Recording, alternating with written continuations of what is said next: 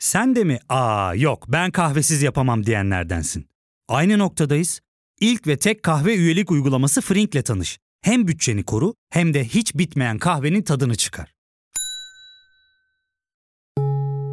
Yakınlarından terapinin onlara ne kadar iyi geldiğini dinlesen de kendin için bir şeylere başlamak zor geliyor olabilir. Ya da sevdiklerine yardım etmeye istekliyken kendi ihtiyaçlarını görebilmek. Hayvel, uzman psikologlarıyla kendi ihtiyaçlarını bulmanda sana destek olacak. Terapi yolculuğuna başlamak için detaylı bilgi bölümün açıklamalarında. Ne, neden, nasıl? Bu bilgiyle ne yapacağım? Tanrı öldü. Postmodernizmden ne anlamalıyız gerçekten? Nedir bu diyalektik dedikleri? Sanırım ben bir at sineğiyim. Varoluşunun hakkını ver. Gerçeklik gerçeklikten sürüldü. Üzerimde yıldızlı gök, içimde ahlak yasası. yasası. yasası.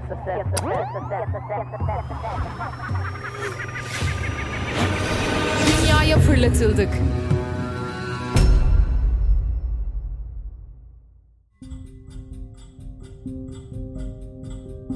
Bu bölümde en sevdiğim düşünüre geldik. Şu an bundan bahsederken bile kafamın içinde gonglar çalıyor. Sadece benim değil aslında Nietzsche'nin de en sevdiği düşünürlerden bir tanesi bu Herakleitos. Hatta Nietzsche'nin bir kitabı var Yunanların Trajik Çağında Felsefe ismi. Nietzsche'nin antik Yunan uzmanı olduğundan bahsetmiştim Xenofanes bölümünde. Bu kitapta Herakleitos'a ilişkin bayağı bir övgüler diziyor. Cümleleri hatırlamıyorum ama sanki Nietzsche şöyle bir şey söylüyordu. Herakleitos adamın dibiydi. Muhtemelen tam olarak böyle demedi ama bu minvalde bir şey olduğuna eminim. Bugünkü konuğumuz milattan önce 535-475 yılları dolaylarında yaşadı. Tam olarak tabii tarihler kesin değil ama Efes'te yaşadığını biliyoruz. Yine Batı Anadolu'dan hemşerimiz sayılır.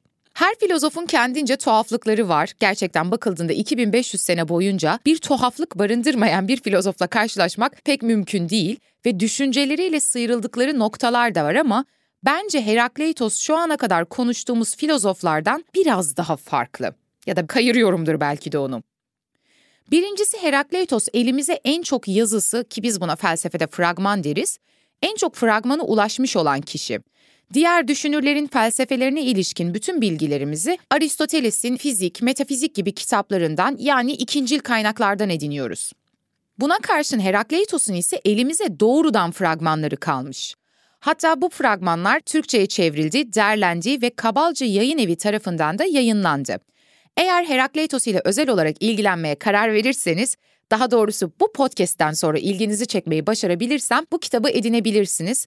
Ama dediğim gibi önce bir anlatacaklarımı dinleyin ya da benim önerim bu. Sonrasında karar verirsiniz. Hatırlayalım şöyle elimizde neler var, o büyük varlık nedir sorusuna dair. Thales çıktı, su dedi. Anaximandros apeiron dedi. Anaximenes hava dedi. Pitagoras ise Arke'nin sayılar olduğunu söyledi. Herakleitos ise tüm bunlara karşı çıkacak ve Arke'yi biraz daha farklı bir şekilde tanımlayacak. Şöyle diyor. Her şey ateş, ateş ise her şey ile değiş tokuştur. Evet, ateş. Ateşi düşünün. Gözünüzün önünde bir ateş olsun. Ateş sürekli olarak hareket halinde değil mi? Ve karşılaştığı nesneleri de değiştirme gücüne sahip. O hangi nesne ile karşı karşıya gelirse nesneyi kendi içerisinde eritir, buna rağmen ateş hiç değişmeden varlığını korur. Herakleitos ateşi incelediğinde onda çok hususi, çok özel bir nitelik olduğunu keşfetmiş olmalı. Gözümün önüne Herakleitos'un o heyecanı geliyor. Düşününce bu da iyi bir fikre benziyor. Ama şimdi kaba felsefe tarihinden aslında ateş diyerek gerçekte ne kastettiğini yorumlamaya çalışalım. Çünkü şunu hatırlıyorum. Ben lisedeyken felsefe dersi vardı örgün eğitimde. Şimdi hala var mı emin değilim. Bu ilk felsefe derslerinde klasik bir felsefe kitabı vardı ve orada Herakleitos'un Arke'yi ateş olarak söylediği yazmıştı. Benim aklıma direkt şu geldi. 16-17 yaşındaki Dilara'nın aklına gelen soru şu. Ateş mi? Yani bu hiç de özel bir düşünce değil aslında. Çünkü Thales su dedikten sonra Herakleitos nasıl ateş diyebilir? Ben ateşi su atarım. Ateş söner. Koskoca Herakleitos da bunu nasıl düşünememiş ki canım? Tabii bu fikir lise felsefe kitabının anlatma biçiminden dolayı oluştu. Çünkü daha sonra üniversitede antik çağ felsefe tarihi dersi aldığımda Herakleitos'un aslında hiç de böyle bir şey söylemediğini öğrendim. Ezberci lise felsefe kitabı Arke ateştir deyip geçiyor ama gelin bir düşünelim Herakleitos gibi bir adam, benim bayıldığım bir deha aslında ateş ile birlikte neden bahsediyor? Çünkü o ateş derken ateşin fiziksel mevcudiyetinden ziyade ateşteki oluştan bahsediyor. Yani varlıktan ziyade biz bir süreçten söz etmeye başladık Herakleitos'la birlikte. Herakleitos'un kastettiği arke bir çeşit oluş. Önce varoluş, sonra yok oluş. O burada hareket ve devinimin kendisine dikkat çekmek istiyor.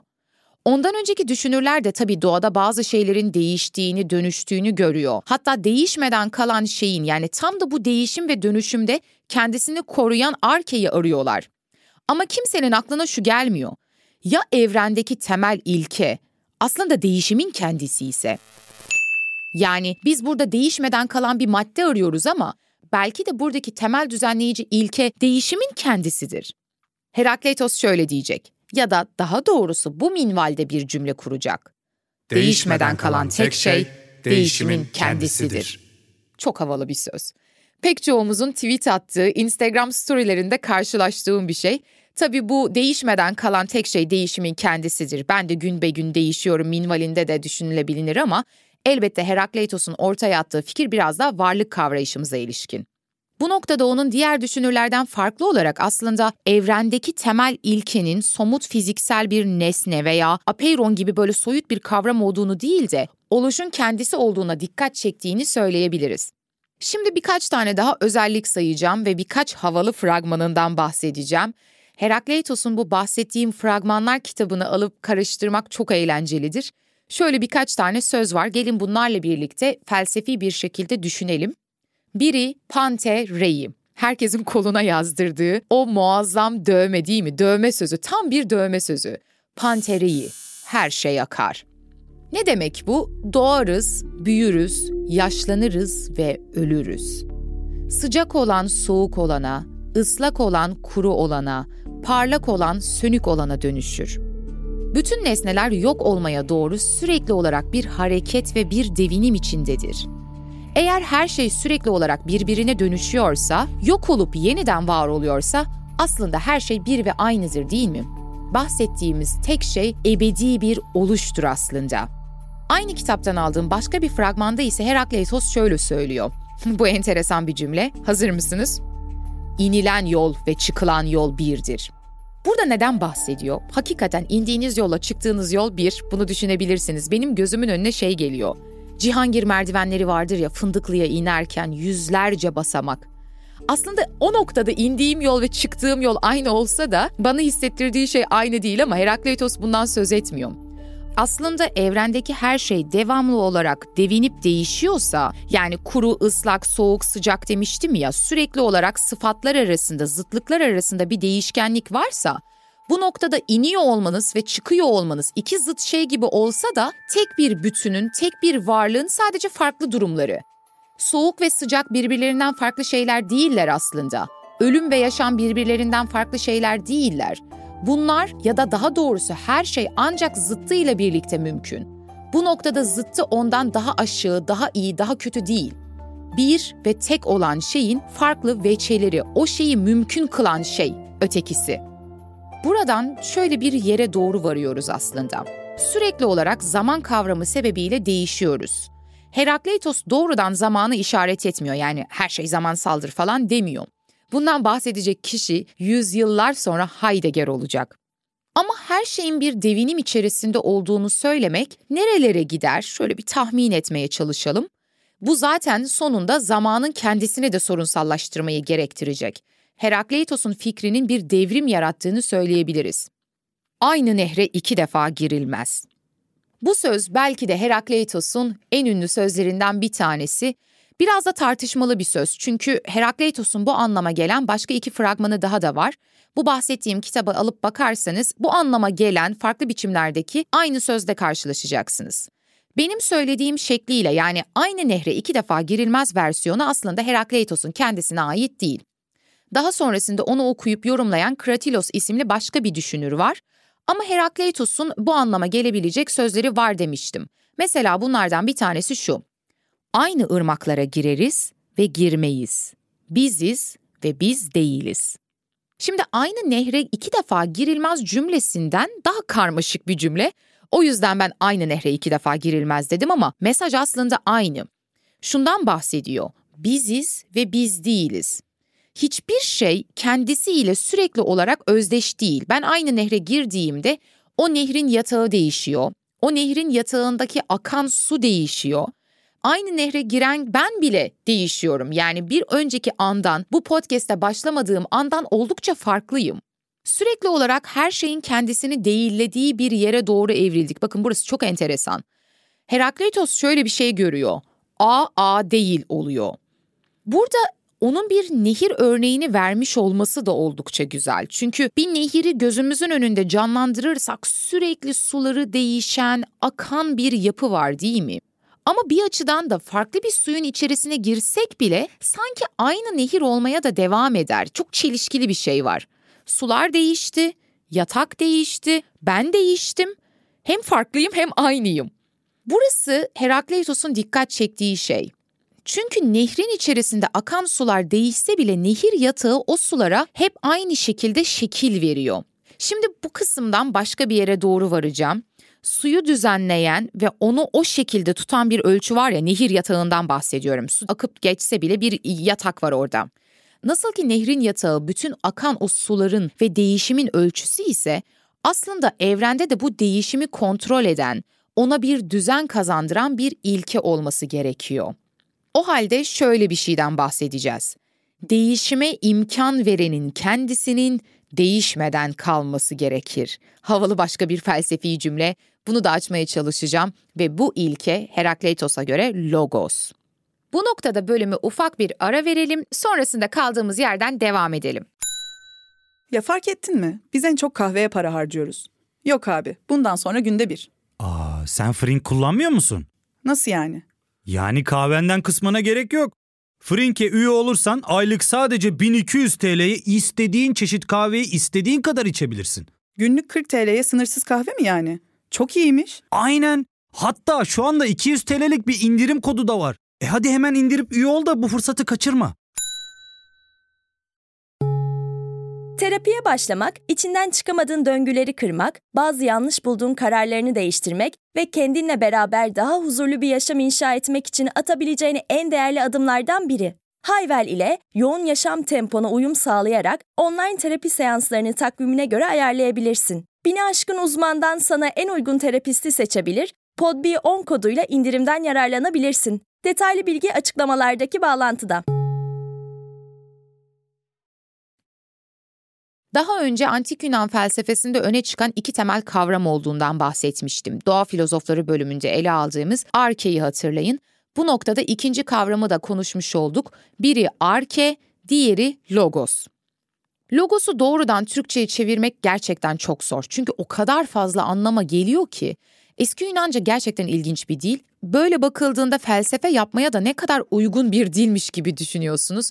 Daha doğrusu felsefe bu dilin içerisinde doğduğu için de böyle düşünüyor olabiliriz ama konu bu değil.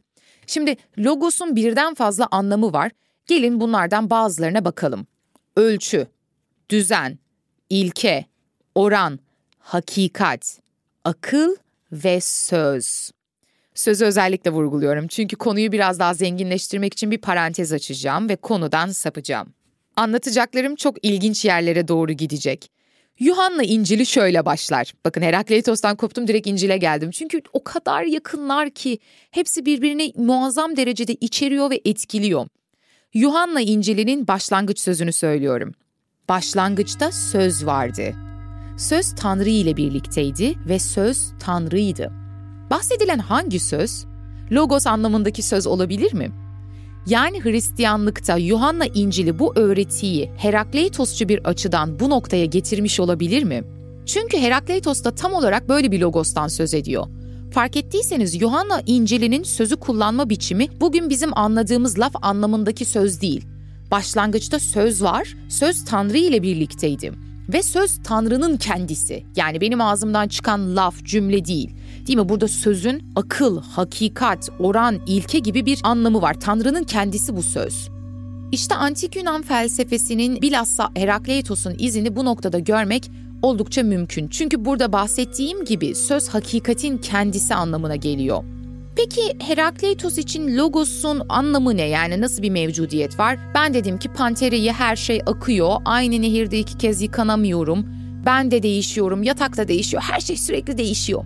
Ama bir açıdan da şöyle bir şeyle karşı karşıya değil miyiz? Yani tüm bu oluşa değişime rağmen bazı şeyler, bırakın bazı şeyleri hatta şöyle söyleyeyim. Evrende bir düzen var. Bir düzenlilikle karşı karşıyayım ben. Mesela güneş yarın sabah batıdan doğmuyor canım sıkıldı deyip. Hala bu değişime, bu oluşa rağmen ben yere bir meşe tohumu attığımda oradan bir kavak ağacı da çıkmıyor. Herakleitos şöyle bir yere varıyor. Evet, her şey değişir dedik ama bu değişimin de kendi içerisinde bir akıl barındırması lazım. Bu noktada kalkıp işte Tanrı'ya gidebilirsiniz. Yani İslamiyet'teki gibi Allah aracılığıyla bu değişimi açıklamaya çalışabilirsiniz. Herakleitos başka bir yere gidiyor ve Logos diyor. Buradaki farklılık şu. Eğer sürekli zıtlıkların bir bütün oluşturduğunu söylersek, evrendeki çokluk aslında bir birlik ise, Arke ve Logos da aslında bir ve aynı şey ise, biz sözün, Tanrı'nın, aklın, logosun da evrenin dışında olmadığını söylemek durumunda kalırız. Kısanafanes bölümünde bahsettiğim bir kavram vardı, panteizm diye. Yani eğer bir tanrıdan söz edeceksek bu evrenin kendisi olmalı. Herakleitos da böyle yaptı. Evrende bir oluş var, bir değişim, bir akış var. Bu oluşu mümkün hale getiren şey zıtlıklar. Çünkü birbirinden farklı niteliklerin arasında sürekli bir değişim, dönüşüm görüyoruz. Ama bunlar birbirinden ayrı parçalar değiller. Bütünü, birliği mümkün hale getiren şeyler zaten. Ve bu kendisine içkin bir akıl barındırıyor. İşte logos bu. Bu durumda Tanrı da evrenin kendisi değil mi? Bir Tanrı'dan bahsedeceksem evrenden önce var olan bir Tanrı'dan değil, zaten evrenin içerisindeki bir akıldan söz etmem gerekecek. Herakleitos da bir panteist işte. Yani biz logosun, arkenin, birliğin, çokluğun, oluşun, zıtlığın doğayla aynı şey olduğunu söyleyebiliriz. Burada küçük bir parantez itiraf, bana da mümkün olan tek tanrı biçimi bu gibi geliyor. Yani panteizme oldukça yakın hissediyorum kendimi. İleride din felsefesinden bahsettiğim işte Tanrı'nın kanıtları, Tanrı'nın neden mümkün olduğunu söyleyen filozoflar, Tanrı'nın neden imkansız olduğunu söyleyen ateist düşünürlerden bahsederken açıklamaya çalışacağım. Richard Dawkins bir defasında şey demişti. Panteizm zaten su katılmış ateizmdir. Yani ateist olmak üzeresin ama panteistim diyerek sanki böyle daha psikolojik açıdan, yaşamını anlamlandırma açısından başka bir yere varıyorsun. Çünkü bir ateist de evrenin kendisinde bazı ilkeler, yasalar olduğunu reddetmez ki. Elbette yasalar var ama buna fizik yasaları yerine logos diyorsak ve bunun tanrısal olduğunu söylüyorsak çok da karşı çıkılacak bir şey yok gibi gözüküyor. Herakleitos özelinde de yani burada bir tanrıdan bahsediyorsak doğanın kendisini bir tanrı olarak ele almamız gerekecek dedik. Çünkü detaylıca anlatmaya çalıştığım gibi evren tanrı bir ve aynı şey. Ama burada şöyle güzel bir soru doğuyor. Yani bir teistseniz şunu sorabilirsiniz. Madem tanrı, evren aynı şey, aşkın bir tanrı yok, o zaman biz niye varız? Ya neden buradayım? Bu kısımda Herakleitos muazzam bir yanıt veriyor. Ya benim için muazzam bilmiyorum. E, sizi de ikna edebilecek miyim fikrin güzelliğine? Şöyle diyecek, başka bir fragmanını okuyacağız. Logos'un herhangi bir amacı yoktur. Zaman dama oynayan bir çocuktur. Hükümdarlık gücü bir çocuğun gücüdür. İşte bu cümle Nietzsche'nin büyük hayranlığını kazanıyor evrenin temelinde bulunan logos bir çocuğun aklına benzetiliyor. Bu çok ilginç bir fikir. Yani siz Tanrı'yı çocuktan hareketle düşünmezsiniz genellikle değil mi? Çocuk aklı dediğimiz şey mesela böyle genellikle lafta çok yetersiz, ne yapacağını bilemeyen, kararsız bir şeydir. Çocuk aklını biz küçümseriz genellikle. Ama Herakleitos evrendeki logosu yani bu evrenin tanrısallığını bir çocuk metaforu üzerinden kurdu. Yalnız dikkatinizi çekti mi bilmiyorum. Buradaki çocuk kendi kendisiyle oyun oynayan bir çocuk. Ne demişti? Zaman dama oynayan bir çocuktur. Bir çocuğun gücü ve herhangi bir görevi de yok, herhangi bir amacı da yok. Nietzsche'nin benzetmesiyle şöyle düşünebiliriz. Deniz kenarında kumdan kale yapmışsınızdır. Saatlerinizi verirsiniz. Siz yapmadıysanız da çocukları muhakkak gözlemlemişsinizdir saatlerce uğraşır, bütün gücünüzle bir kale yapmaya çalışırsınız. Sonra 5 dakika sonra sıkılırsınız, kaleyi de pat diye yıkarsınız. İşte bu tam bir çocuğun yapacağı hareket. Bu yüzden hem Herakleitos hem de Nietzsche şunu anlatmaya çalışıyor. Logos, evreni veya bizi aslında belirli bir amaca yönelik yaratmadı. Evren herhangi bir amacı olmaksızın var. Nasıl ki bir çocuk önce oyun oynamak için saatlerce bir şey inşa edip sonra da istemediğinde pat diye o kumdan kaleyi yıkıyorsa aslında evrende bu şekilde öylesine meydana geldi ve zamanı geldiğinde de öylesine kendiliğinden yok olacak. Biliyorum bu düşünceyi anlamak bizim için biraz zor.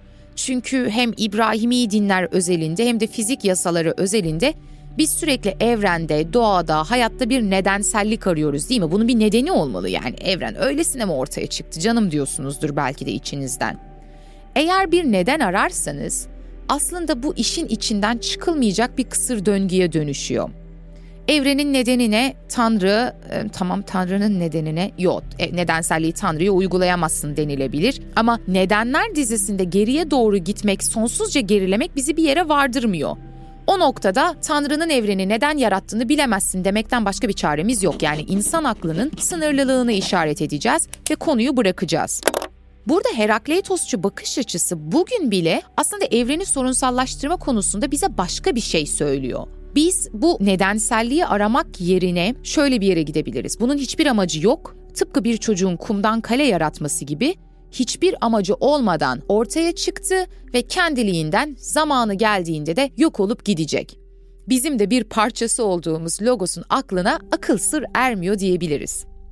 Bu noktada zaten resim büyük ölçüde belirdi. Yani İslamiyet'teki ezeli ve ebedi tanrı belirli amaçlarla evreni yaratmış iken Herakleitos'ta herhangi bir amaç olmaksızın kendi kendine ezeli ve ebedi olarak var olan bir evren var. Logos var ne derseniz deyin buna doğada diyebilirsiniz. O en başından en sonuna kadar zamandan bağımsız olarak ezeli ve ebedi olarak var ve bir amaca sahip değil. Bunların her biri düşünülmesi gereken konular. En başında söylemiştim ya yani felsefe tarihi öğrenmemizin amacı sadece genel kültür edinmek değil. Çünkü bunlar tarihin en büyük dehaları. Aslında bugün biz evreni nasıl düşünüyoruz? Fizik evrenin başlangıcını nasıl açıklıyor? Kendi tanrımızı, kendi değerlerimizi nasıl belirliyoruz?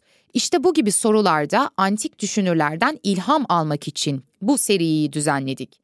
Herakleitos'un söylediği şeylerin tartışmalı, ilginç geldiğinin farkındayım ama üzerine şöyle biraz düşünmenizi önemli rica ediyorum.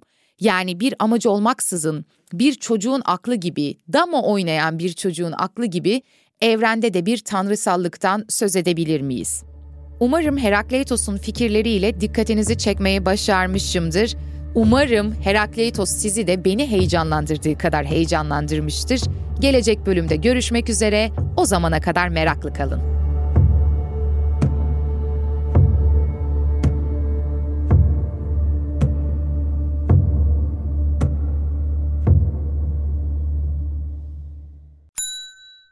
İlk ve tek kahve üyelik uygulaması Frink, 46 ildeki 500'den fazla noktada seni bekliyor.